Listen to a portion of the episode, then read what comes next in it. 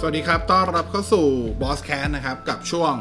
OWL หรือว่า one week later นะครับ ช่วง OWL ของเราเนี่ย ก็จะเป็นการรวบรวมข่าวในรอบสัปดาห์ที่ผ่านมาข่าวด้าน IT เทคโนโลยีอะไรประมาณนี้นะครับ ที่น่าสนใจเราก็จะกลับมา recap มันใหม่เล่ามันอีกรอบนะครับ เพื่อสำหรับคนที่อาจจะพลาดอะไรไปเผื่อใครจะเก็บตกอะไรสักอย่างหนึ่งในรอบสัปดาห์ที่ผ่านมา จะเราจะได้มีส่วน เอาไว้อ้างอิงได้นั่นเองนะครับก็นี่ถือเป็น EP ที่ 2 แล้วนะครับของ OWL ถ้าเกิดใครได้ติดตามใครชอบใครอยากเสนอแนะอะไรก็ลองพิมพ์ลองแนะนำเข้ามาได้นะเข้าไปที่เพจของผมก็ได้นะครับในบอสพิมพ์ใน Facebook นี่แหละภาษาไทยว่าในบอสตรงๆ เจอแน่ๆ แล้วก็เข้าไปเสนอแนะกันได้ว่าอยากให้เพิ่มตรงนี้อยากให้ลดตรงนี้ยังไงสั้นไปยาวไปอะไรอย่างเงี้ยแนะนำได้นะครับรวมถึง ท็อปิกที่อยากให้พูดคุยกับแก๊ง Boss Cat ของเราตามปกติด้วยนะครับ โดยที่ตัว Boss Cat OWL เนี่ยจะออกอากาศ หมายว่าจะอัปโหลดตอนใหม่ให้คุณฟังเนี่ยทุกๆเช้าวันอังคารประมาณ7โมงเช้าส่วน Boss Cat ที่เป็นเรื่องสารเพเหระปกติเนี่ย อันนั้นก็ยังคงเป็นวันศุกร์9โมงเช้าเหมือนเดิมนะครับอะวันนี้ก็เริ่มกันเลยแล้วกันเนาะนะครับช่วงสัปดาห์ที่ผ่านมาต้องบอกว่าอาจจะไม่ได้มีอะไรเยอะนะ แต่ก็มีอีเวนต์ใหญ่ๆอยู่พอสมควร โดยเฉพาะอีเวนต์แรกที่เราจะเล่ากันนะครับ นั่นก็คือตัว Microsoft Surface Event นะครับ คือตามชื่อเนี่ยมันก็บอกอยู่แล้วว่าเป็นงานที่ Microsoft จะเปิดตัว Microsoft Surface รุ่นใหม่นะครับ ซึ่งพูดถึง Microsoft Surface เราก็จะคุ้นๆอยู่ 2 ตัว ก็คือตัว Surface Laptop กับตัว Surface Pro นะครับ ซึ่งบ้านเราก็ค่อนข้างนิยมนะ อย่างดีเลยล่ะนะครับ ซึ่งก่อนงานจะเริ่มเนี่ยเราก็เข้าใจว่าเขาน่าจะเปิดแค่ 2 ตัวนี้แหละ แต่พอเปิดงานจริง ๆ ปรากฏว่า โอ้โห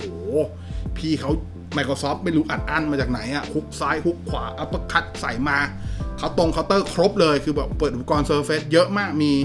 มีอุปกรณ์ Surface ที่เป็นเป็นแพลตฟอร์มใหม่ๆ เพียบเลยนะครับ แต่ว่าเราไล่ไปตามไทม์ไลน์ที่เขาเปิดตัวแล้วกัน ตัวแรกที่ Microsoft เปิดตัวในงาน Microsoft Surface Event นะครับ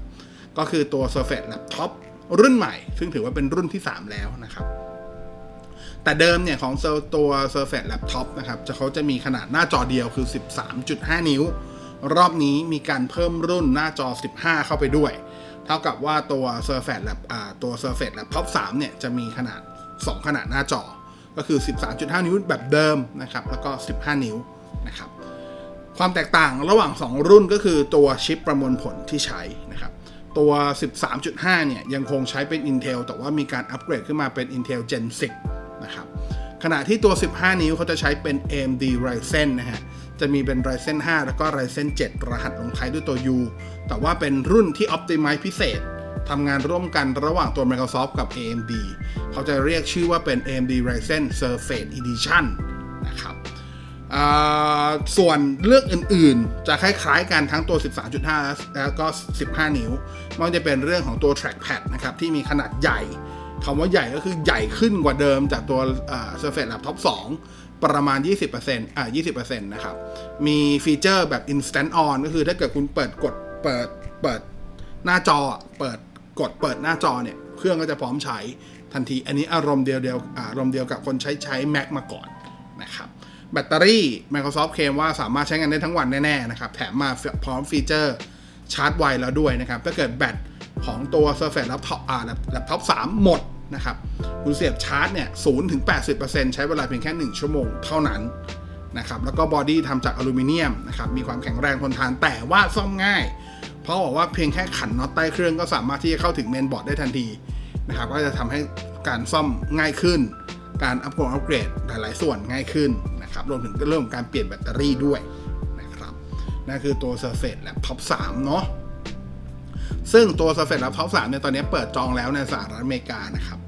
ก็สนนราคาถ้าเป็นตัว 13.5 นิ้ว ราคาเริ่มต้นจะอยู่ที่9,999 เหรียญสหรัฐประมาณ 30,000 ต้นๆประมาณ 31,000 32,000 ถ้าเป็นตัว 15 นิ้วที่เป็น AMD Ryzen นะครับ ราคาเริ่มต้นจะอยู่ที่ 1,199 เหรียญสหรัฐ ก็ประมาณ 37,000 บวกลบโดยประมาณนะครับ แต่ว่ามีความพิเศษอีกนิดนึงคือตัว Surface เนี่ย จริงๆ Microsoft เขามีมีรุ่นสำหรับองค์กรคือเป็นตัว Business Edition ด้วย ซึ่งในตัว Business Edition เนี่ย ก็จะมีทั้งรุ่น 13.5 และ 15 นิ้ว แต่ว่าในในรุ่นของตัวที่เป็น Business เนี่ย ตัว CPU ไม่ว่าจะเป็นรุ่น 13.5 หรือว่าตัว 15 จะใช้เป็นชิป Intel ทั้งหมดนะครับ จะไม่มีชิป AMD ในรุ่นที่เป็น Business Edition นะครับ อะนั่นคือตัว Surface Laptop จากตัว Surface Laptop ก็มาเป็นตัว Surface Pro นะครับ ก็มาเป็นรุ่นที่ 7 แล้วสำหรับ Surface Pro นะฮะเลาะก็ยังคงใช้ขนาดหน้าจอเท่าเดิมเลยนะครับ 12.3 นิ้ว Pixel Sense นะครับ ความละเอียดอยู่ที่ 2736คูณ1824 พิกเซลนะครับ ขยับชิปขึ้นมาเป็น Gen 10 Intel Gen 10 เรียบร้อยทั้ง i3 i5 และ i7 มี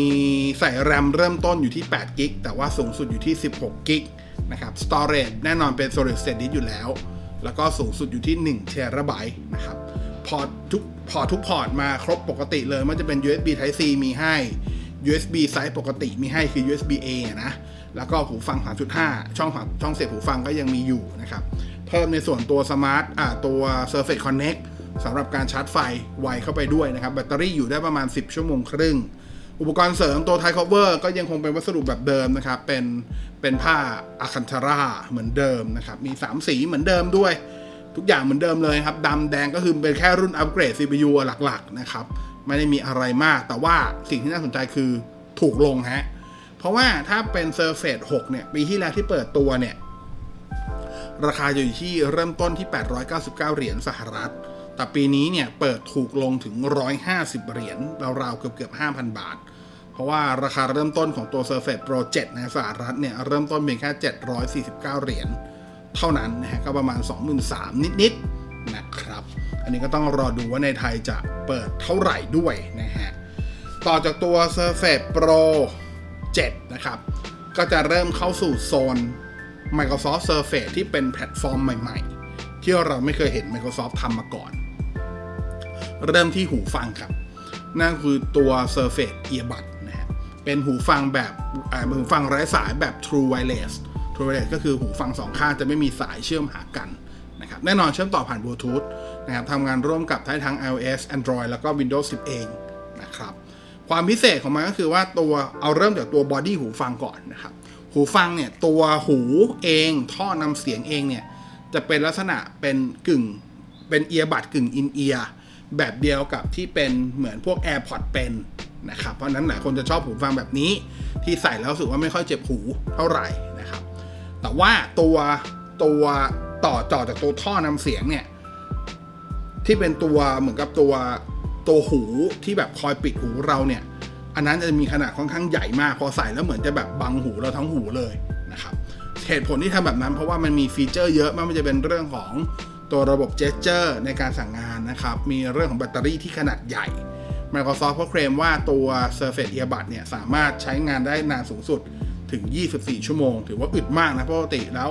หูฟัง True Wireless เต็มที่เนี่ย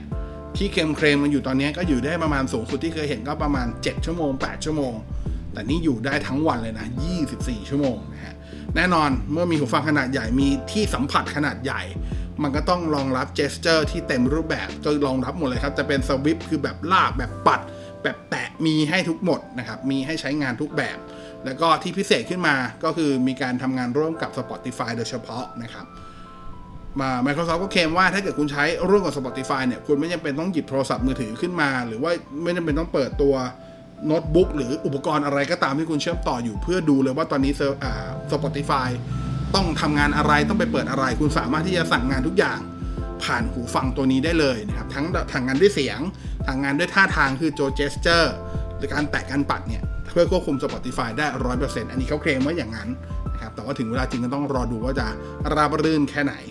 อีกอันหนึ่งที่เจ๋งมาก ๆ ในเมื่อทำงานร่วมกับ Spotify ซึ่งเป็นแอปคนอื่นได้ ก็ต้องทำงานร่วมกับชุด Microsoft Office ซึ่งเป็นชุดซอฟต์แวร์ของ Microsoft ได้ด้วยนะครับ ถามว่าทำอะไรกับ Microsoft Office ได้ อย่างแรกคือรองรับฟีเจอร์การทำงานด้วยเสียง ก็คือสั่งงาน Microsoft Office ด้วยเสียงนะครับ คุณจะเซฟ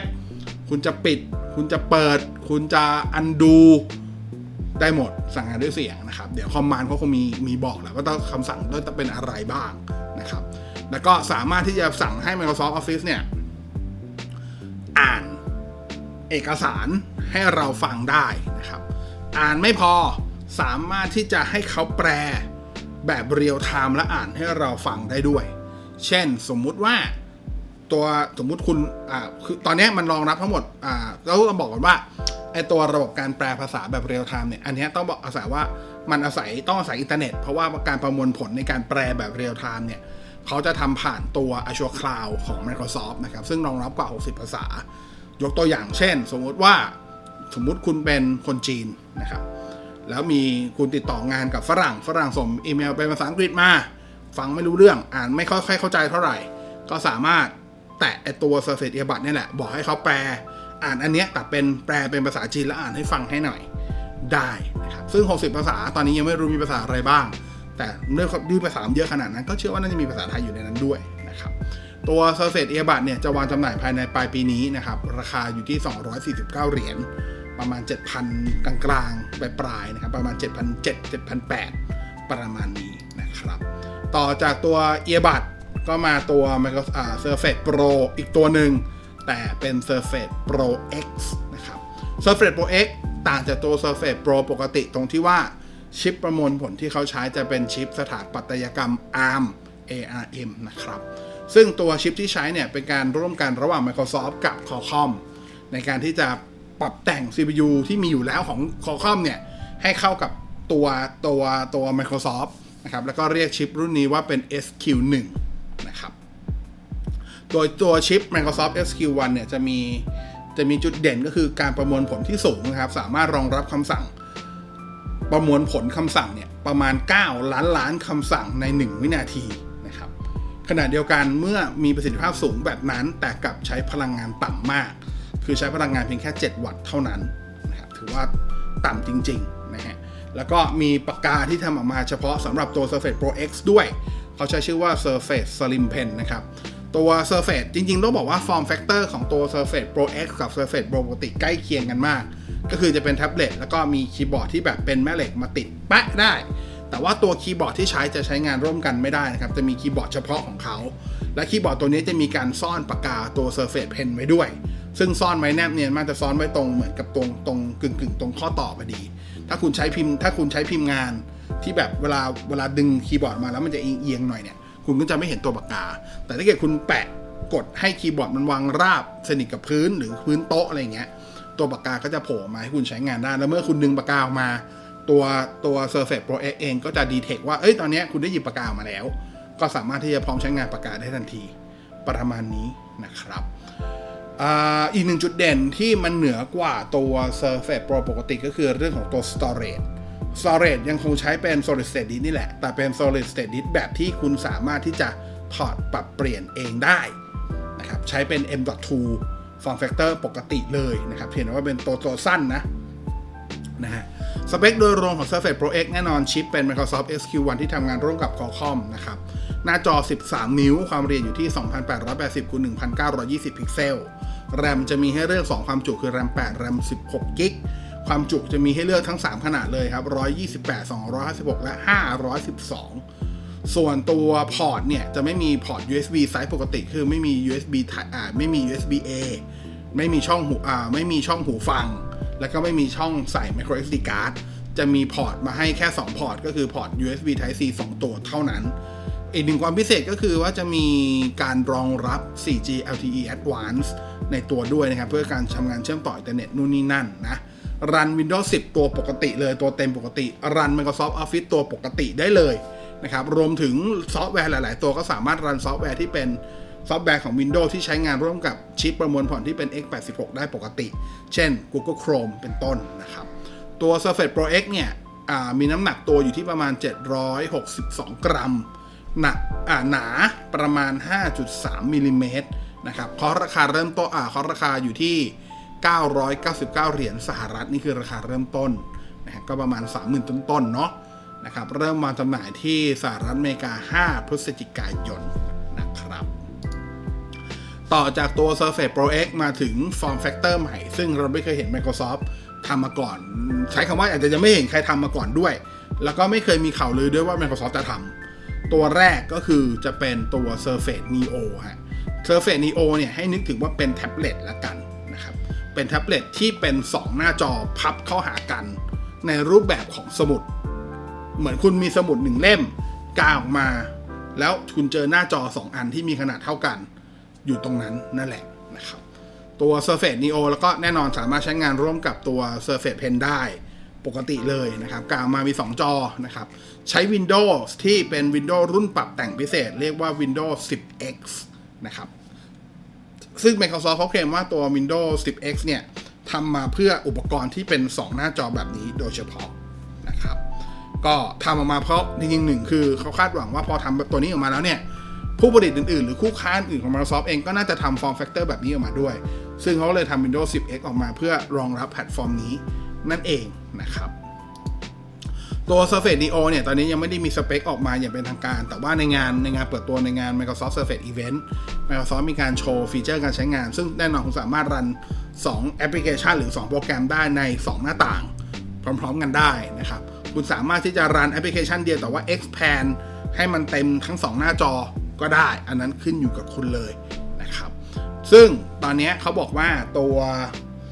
อตอนนี้มันยังเป็นแค่เหมือนตัว prototype อยู่ แต่เขามีตัวจริงมาโชว์นะ แต่เหมือนเป็นตัวเป็นตัว prototype อยู่นะครับ Microsoft บอกว่าตัว Surface Neo เนี่ยจะพร้อมมาจำหน่ายประมาณช่วงคริสต์มาสปีหน้าเลยราคายังไม่มีการระบุนะครับ แต่ว่าก็น่าจะเป็นการเปิด form factor ใหม่ๆ แล้วก็อ c เซสซอรีที่มามีมีเพิ่มเข้ามาโดยเฉพาะของมันนอกเหนือจากตัวปากกา ที่ใช้ร่วมกับตัว Surface Pen ปกติได้แล้วนะครับ ยังมีตัวที่เป็นเหมือนกับเป็น mag เป็น magnetic keyboard นะครับ เอาไว้แปะที่ตัวเครื่อง แล้วพอคุณเอาคีย์บอร์ดนั้น เอามาวางทับบนหน้าจอเนี่ย ฝั่งใดฝั่งหนึ่งนะครับ มันก็จะมันก็จะเปลี่ยนเป็น form factor ที่เป็นเหมือนโน้ตบุ๊กเลย คุณสามารถเอาตัว magnet ตัวเนี้ย ถ้าคุณเลื่อนนึกถึงนึกถึงหน้าจอที่แบบวางแนวนอนแล้วนะ เมื่อคุณเอาตัว magnetic keyboard ตัวเนี้ยที่เป็นแม่เหล็กมาแปะไว้บนที่หน้าจอปุ๊บนะครับ มันจะเหลือขอบขอบด้านบนของจอจอที่คุณเอามาแปะเนี่ย มันก็จะทำงานเป็นเป็นเหมือนกับเป็น Touch Bar ขึ้นมาอารมณ์เดียวกับตัว macbook pro ที่มีตัวตัวตัว Touch Bar เลยนะครับ แต่ถ้าเกิดคุณเลื่อนตัวคีย์บอร์ดตัวนี้ขึ้นไปชิดขอบบนนะครับด้านล่างที่เป็นพื้นที่ว่างมันจะแสดงเป็น trackpad แทนทำงานได้แบบนี้เลยถือว่าเจ๋งดีนะครับ ก็คือสามารถแปลงจากแท็บเล็ตกลายเป็นคีย์บอร์ดที่เราแปลกลายเป็นโน้ตบุ๊กตัวเล็กๆ ที่เราคุ้นเคยได้นะครับนั่นคือตัว Surface Neo นะฮะ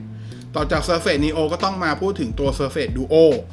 อันเนี้ย form factor เดียวกัน รูปแบบเดียวกันเป็นเหมือนสมุดกางออกมามี 2 หน้าจอเหมือนกัน แต่ว่ามีขนาดเล็กลง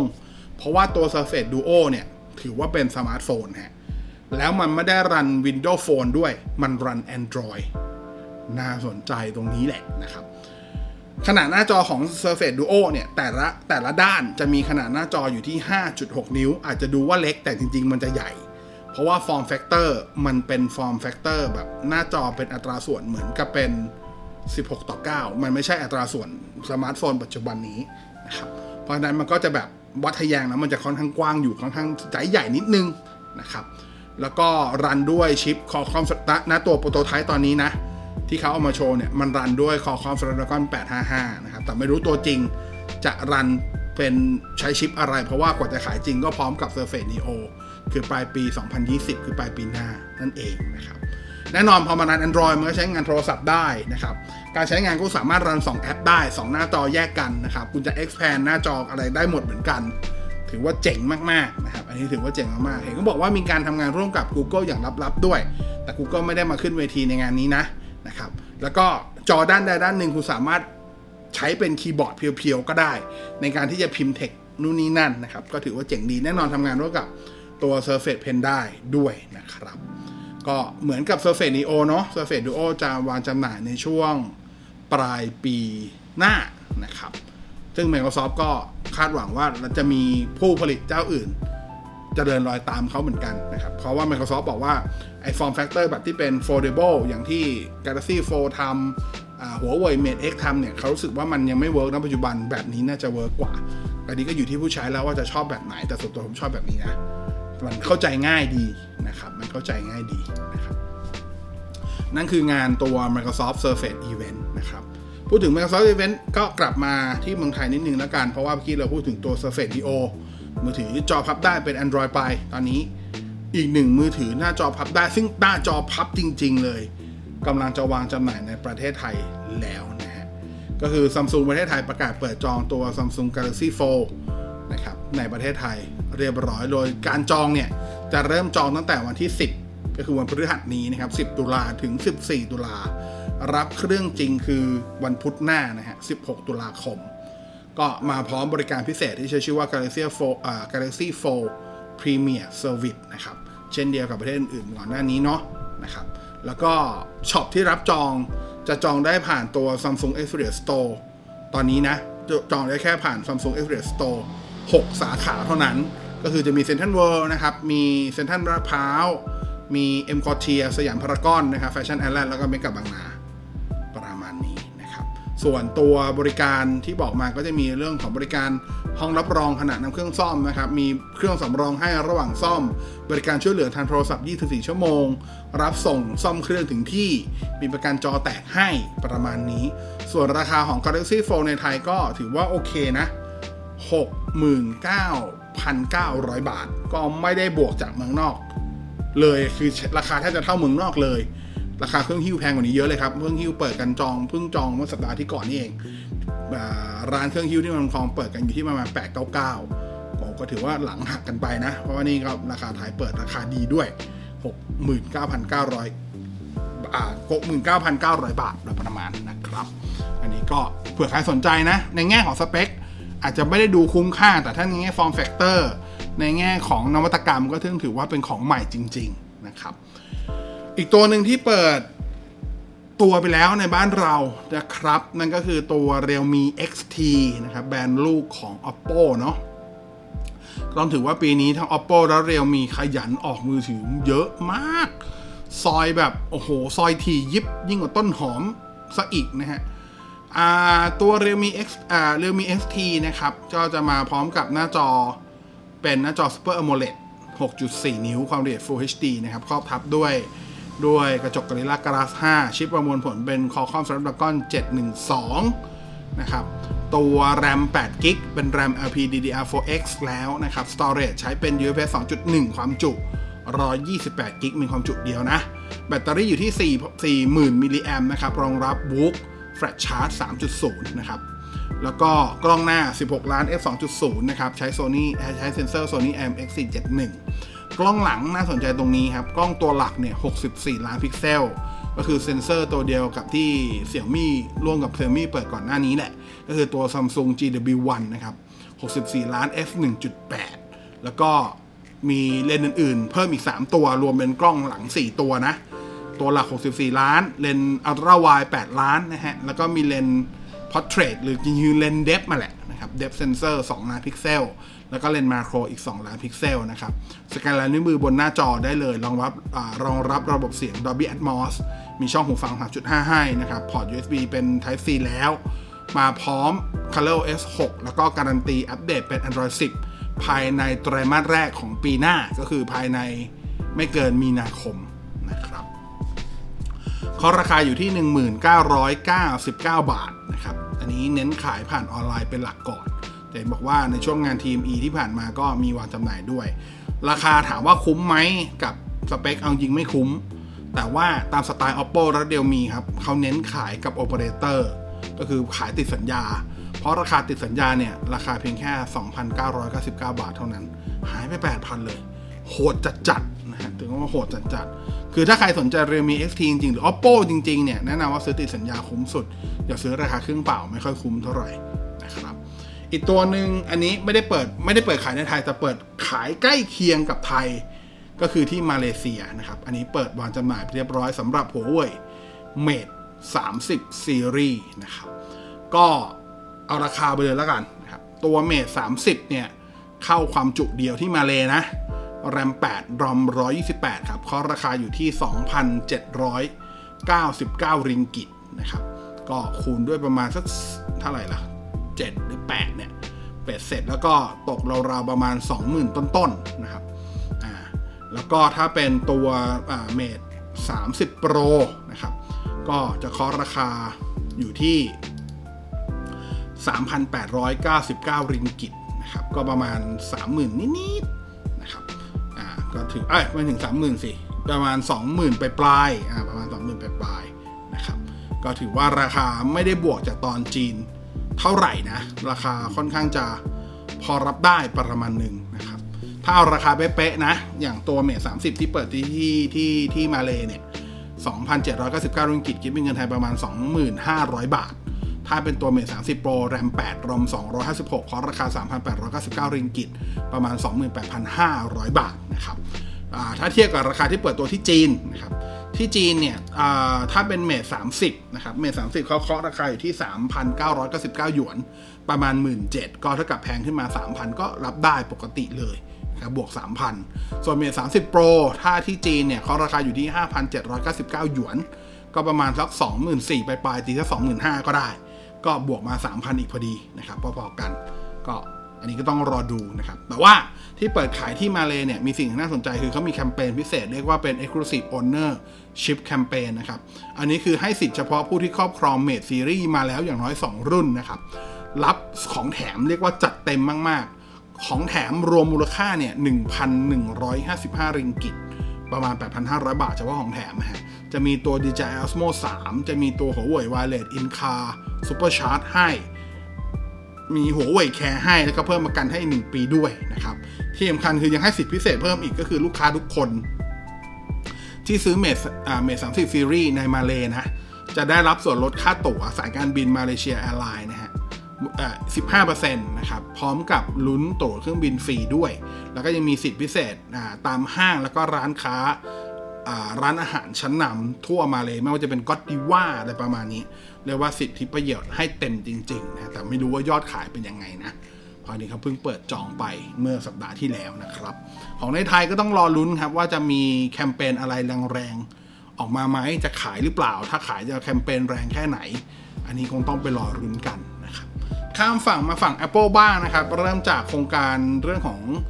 เปิดให้ซ่อมฟรีก่อนนี่ถือเป็นเป็นสิ่งดีๆ ที่ Apple มีมาให้ตลอด ต่อให้สินค้าตัวนั้นเป็นสินค้าที่หมดประกันไปแล้ว หมดประกันไปนานแล้วนะครับ แต่ว่าถ้าเกิดมันยังอยู่ในในในช่วงการอัปเดตได้นะครับ หรือว่ามีปัญหาเขาก็ยังเปิดให้ซ่อมฟรีอยู่ เรากำลังพูดถึงพูดถึงในส่วนตัว iPhone 6s แล้วก็ 6s Plus นะครับ ก่อนหน้านี้มันมีปัญหาก็คือว่ามีผู้ใช้บางรายมีการมีการร้องเรียนไป ว่าพวกเขาไม่สามารถที่จะเปิดปิดเครื่องได้ เพราะว่าปุ่ม power เสียหายนะครับ ก็ Apple ประกาศโครงการซ่อมฟรีนะฮะก็นั่นแหละก็คือซ่อมฟรีเลยนะครับ อันนี้ทั่วโลกนะ ถือเป็นเรื่องที่ดีนะครับ อีกอันนึงอันนี้เป็นข่าวลือนะครับของหมิงชิงคูหมิงชิงคูเป็นนักวิเคราะห์แห่ง TF International Securities นะครับ ซึ่งมักจะออกมารายงานอะไรที่ของ Apple ซึ่งมักจะตรงซะด้วย 90%ใช้คำว่าแม่นทีเดียว แต่รอบนี้ผมอาจจะแทงสวนหมิงชิงคูซะหน่อยนะครับ เพราะว่าหมิงชิงคูเขามีการบอกไว้ว่า ปีหน้าครับต้นปีหน้า Apple จะมีการเปิดตัว iPhone SE 2 อีกแล้วเหรอข่าวลือนี้ 3 ปีแล้วนะ ก็เขาบอกว่าปีหน้าครับต้นปีหน้าจะมีการเปิด iPhone SE 2 แล้วก็จะทำตลาดราคาที่ประหยัด กว่า iPhone 8 ปัจจุบันอีก เพราะว่าราคาจะอยู่แค่หมื่นต้นๆ เท่านั้นนะครับ โดยเขาบอกว่าดีไซน์โดยรวมของตัว iPhone SE 2 เนี่ย จะมีความใกล้เคียงกับ iPhone 8 รวมถึงฮาร์ดแวร์ภายในด้วย แต่ว่าจะมาชิปเป็นชิปตัว Apple A13 แค่นี้ผมก็ไม่เชื่อแล้ว แล้วก็แรมแรม3นะครับประมาณนี้ ซึ่งอันนี้ที่ไม่เชื่อ เพราะถ้าเกิดถูกกว่า iPhone 8 แต่มันเป็นชิป A13 มันจะถูกกว่า iPhone 8 ได้ยังไง ไม่จริง ประกอบกับข่าวต่อไปที่กำลังจะเล่าทำให้ผมรู้สึกว่า เอ้ย ผมว่าข่าวลือ iPhone SE 2เนี่ยเลิกเลิกลือได้แล้วนะฮะ เพราะว่าล่าสุดเนี่ยในส่วน iPhone 11 รุ่นปัจจุบันนะครับ ก็มีชิงคูคนเดิม มีการรายงานว่าก่อนหน้านี้ Apple มีการคาดการไว้ว่า ภายในสิ้นปีนี้ Apple ตั้งใจตั้งคาดหมายตัวเลขในการส่งมอบนะไม่ใช่การขายนะครับในการส่งมอบ iPhone 11 ทั้ง 3 รุ่นไปทั่วโลกเนี่ยประมาณ 65ถึง70 ล้านเครื่อง แต่ แต่ล่าสุดด้วยการตอบรับที่ดีในกลุ่ม tier หนึ่งแล้วก็ tier สองที่ผ่านมารวมถึง tier สามที่ไทยกันจะขายเนี่ย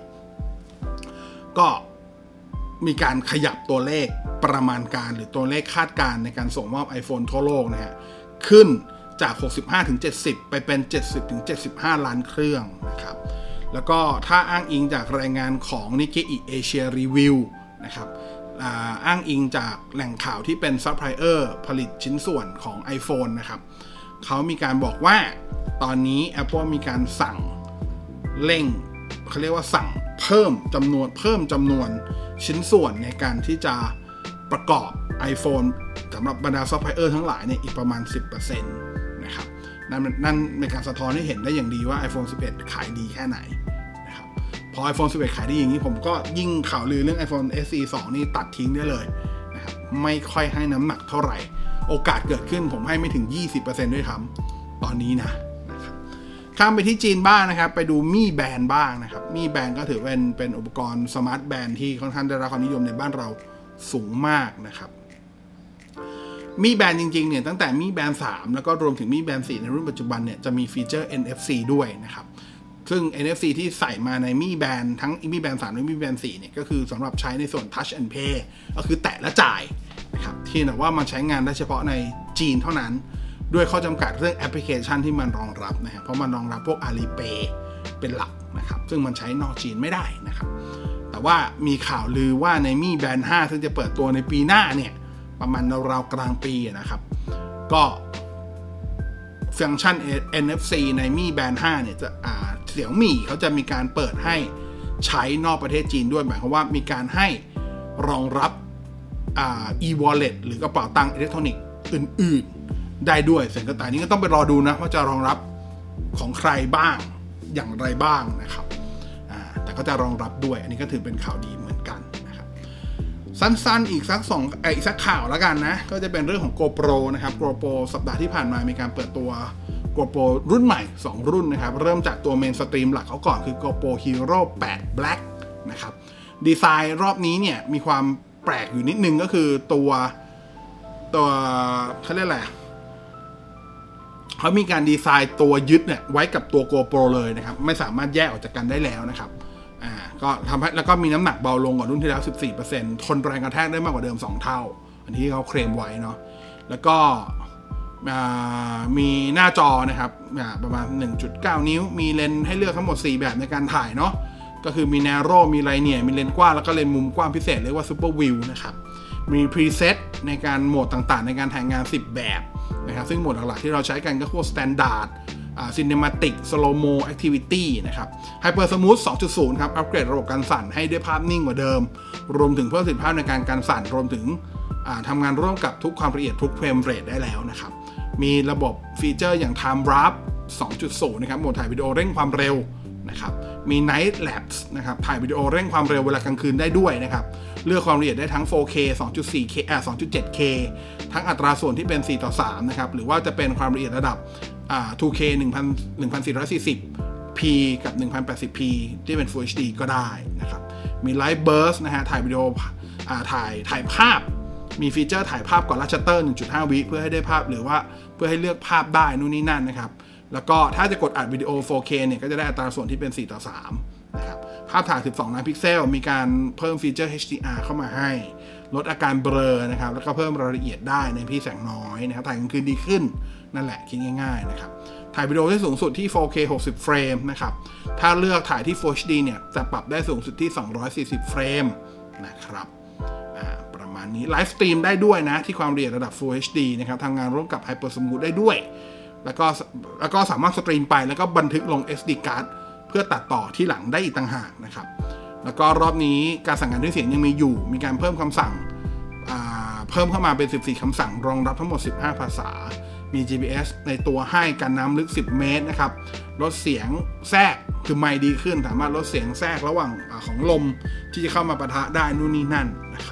ก็ราคาเปิดใช้คำว่าเท่าเดิมเลยนะ เท่าที่เห็นในไทยนะครับ1 0,000เท่าไหร่หนึ่งหมื่นสามพันซัมติงอะนะครับเปิดราคาน่าจะเท่าเดิมเลยนะครับอีกตัวหนึ่งก็จะเป็นตัว GoPro Max นะครับ GoPro Max เองก็จะเป็นกล้องถ่าย 360 องศานะครับก็อันนี้ก็ดีไซน์คล้ายๆ กับ GoPro ก็คือว่าจะมีตัวเมาส์ติดมาให้ที่ตัว body เลยแยกออกไม่ได้นะครับแล้วก็มีตัว Max Hyper Smooth นะครับลดการสั่นวิดีโอให้ภาพนิ่ง เก็บภาพ 180 องศาเป็น buffer ได้นะครับ มี In Camera Horizon Leveling นะครับ อันนี้ตั้งโหมดเป็นเหมือนกับ คือถ้าตั้งโหมดเดียวกับ Hero เนี่ย รุ่นนี้จะนิ่งนิ่งกว่านะครับ ประมาณนั้น มี Power Pano นะครับ รองรับการถ่ายภาพแบบพาโนรามา 270 องศา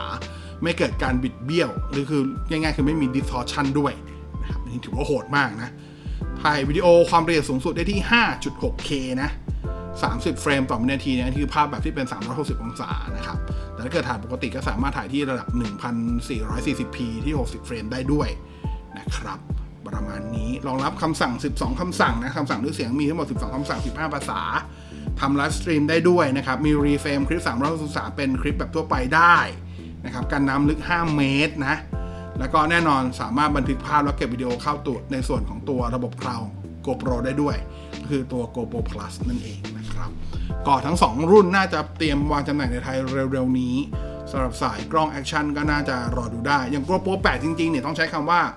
ตอนตอนตอน GoPro Hero 7 เนี่ย จุดอ่อนจริงคือการถ่ายในที่แสงน้อย ถ้าคุณไปถ่ายที่กลางวันกลางแจ้งเนี่ยกันสั่นทำงานดีมากทำงานแบบดีสุดๆเลยแล้วก็แต่ว่าเมื่อไหร่ที่คุณเข้าที่ร่มเข้าที่แสงน้อยหรือกลางคืนเนี่ยระบบกันสั่นจะชั่วร้ายมาก ภาพจะกระตุกมากครับ รอบนี้เหมือนมีมันการแก้ปัญหา เรื่องนั้นให้ดีขึ้นนะครับ อันนั้นคือหลักๆ แล้วก็ปรับปรุงเรื่องซอฟต์แวร์ให้มีเสถียรภาพมากขึ้นมาช่วงหลังก็มีคนบ่นเรื่องของซอฟต์แวร์ GoPro ว่าค่อนข้างติงตองอยู่พอสมควรนะครับ แต่ว่านั่นแหละก็ก็ลองดูครับ ถ้าใครใช้ Hero 7 อยู่กการอัปเกรดมา Hero 8 อาจจะไม่ค่อยคุ้ม แต่แต่ถ้าใครใช้ Hero รุ่นเก่ากว่านั้น GoPro รุ่นเก่ากว่านั้นเช่น GoPro 5 GoPro 6 ก็ผมว่าโอเคนะครับที่ยังงานที่อัปเกรดขึ้นมาได้นะจ๊ะ อะสุดท้ายท้ายสุดเป็นเรื่องของ Gaming Gear ครับ Logitech มีการเปิดตัวคีย์บอร์ดแบบที่เป็น TKL หรือว่า 10 keyless ก็คือจะไม่มีปุ่มนำแพดตัวใหม่นะครับ เป็น Logitech Series Pro ก็คือ Logitech Pro นะครับ Logitech G Pro แต่ว่ารอบนี้เป็น Logitech G Pro X ความพิเศษของตัวรุ่นนี้ก็คือว่าจะมีความสามารถในการเปลี่ยนสวิชได้เอง คือผู้ใช้ผู้ใช้สามารถที่จะเปลี่ยนสวิช ของคีย์ไม่ได้เปลี่ยนคีย์แคปนะเปลี่ยนสวิชเลยนะฮะได้เองนะครับ อันนี้คือความเจ๋งมากนะครับ โดยสวิชที่เขาใช้จะเป็นเขาเรียกว่าเป็น GX Switch ซึ่ง Logitech มีการพัฒนาขึ้นมาเองนะครับ ก็อันนี้คือความเจ๋งก็คือถ้าเดิมๆเนี่ยมันจะมาเป็น Romer G แต่คุณสามารถถอด Romer G ออก แล้วเอาตัว GX Switch ซึ่งมีเอาจริงๆคือกลไกทั้งหลายเนี่ยเหมือนพวก Cherry MX นั่นแหละไปใส่ได้นะครับ ซึ่งจะมีทั้งที่เห็นก็จะมีทั้งทั้ง Blue Red Brown มี Blue Red Brown แล้วก็ Black เลยนะนะครับแล้วก็มีขายแยกด้วยนะไอตัวที่เป็นตัว Switch เนี่ยนะครับก็ถือว่าเป็นเป็นปรากฏการณ์ใหม่ของตลาดเกมมิ่งเกียร์โดยเฉพาะคีย์บอร์ดพอสมควร เพราะว่าจริงๆ ปกติคีย์บอร์ดที่คีย์บอร์ดที่เป็น m e c h a n i c a l ปัจจุบันที่เราใช้ใช้กันอยู่เนี่ย เราสามารถเปลี่ยนสวิชได้แหละ แต่มันจะยุ่งยากครับ เพราะว่าคุณจะต้องแงะแกะออกมาจนถึงบอร์ด PC ที่เป็นบอร์ดตัวตัวบอร์ดที่เป็นแกนกลาง แล้วก็ค่อยๆ ถอดทีละอันอย่างระมัดระวังเพื่อไม่ให้วงจรมันลัด แต่ว่าตัวเนี้ยคุณถอดเหมือนคุณถอด keycap เลยคุณถอด keycap ออกมาคุณจะเจอตัวสวิชเขาจะมีตัวคีมที่คีบตัวสวิชออกมา แล้วคุณก็เอาตัวใหม่ใส่เข้าไปได้เลย นี่คือความเจ๋งนะฮะ ก็ตัว Logitech G Pro X นะครับเขาราคาอยู่ที่ 1 149.99 เหรียญสหรัฐ ก็ประมาณสัก4,500 4,600 โดยประมาณ ส่วนตัว Switch ถ้าใครจะซื้อเพิ่มก็แพ็คละ 50 เหรียญสหรัฐ ก็ประมาณสัก1,500บาท โดยประมาณนะครับอะนะคือข่าวทั้งหมดของ OWL สัปดาห์นี้นะครับ ยังไงก็ขอบคุณที่ติดตามรับฟังด้วย ถ้าชอบยังไงก็แชร์ให้คนอื่นฟังด้วย ถ้าเกิดมีอะไรอยากติชม ก็ไปสามารถคอมเมนต์ไว้ได้ที่เพจในบอสนะจ๊ะ แล้วเดี๋ยววันศุกร์นี้9โมงเช้าเจอกับบอสแค t ตอนใหม่ด้วยนะครับ ขอบคุณที่ติดตามรับฟังเจอกันใหม่ EP หน้าใน Boss Cast OWL วันนี้ลาไปก่อน สวัสดีครับ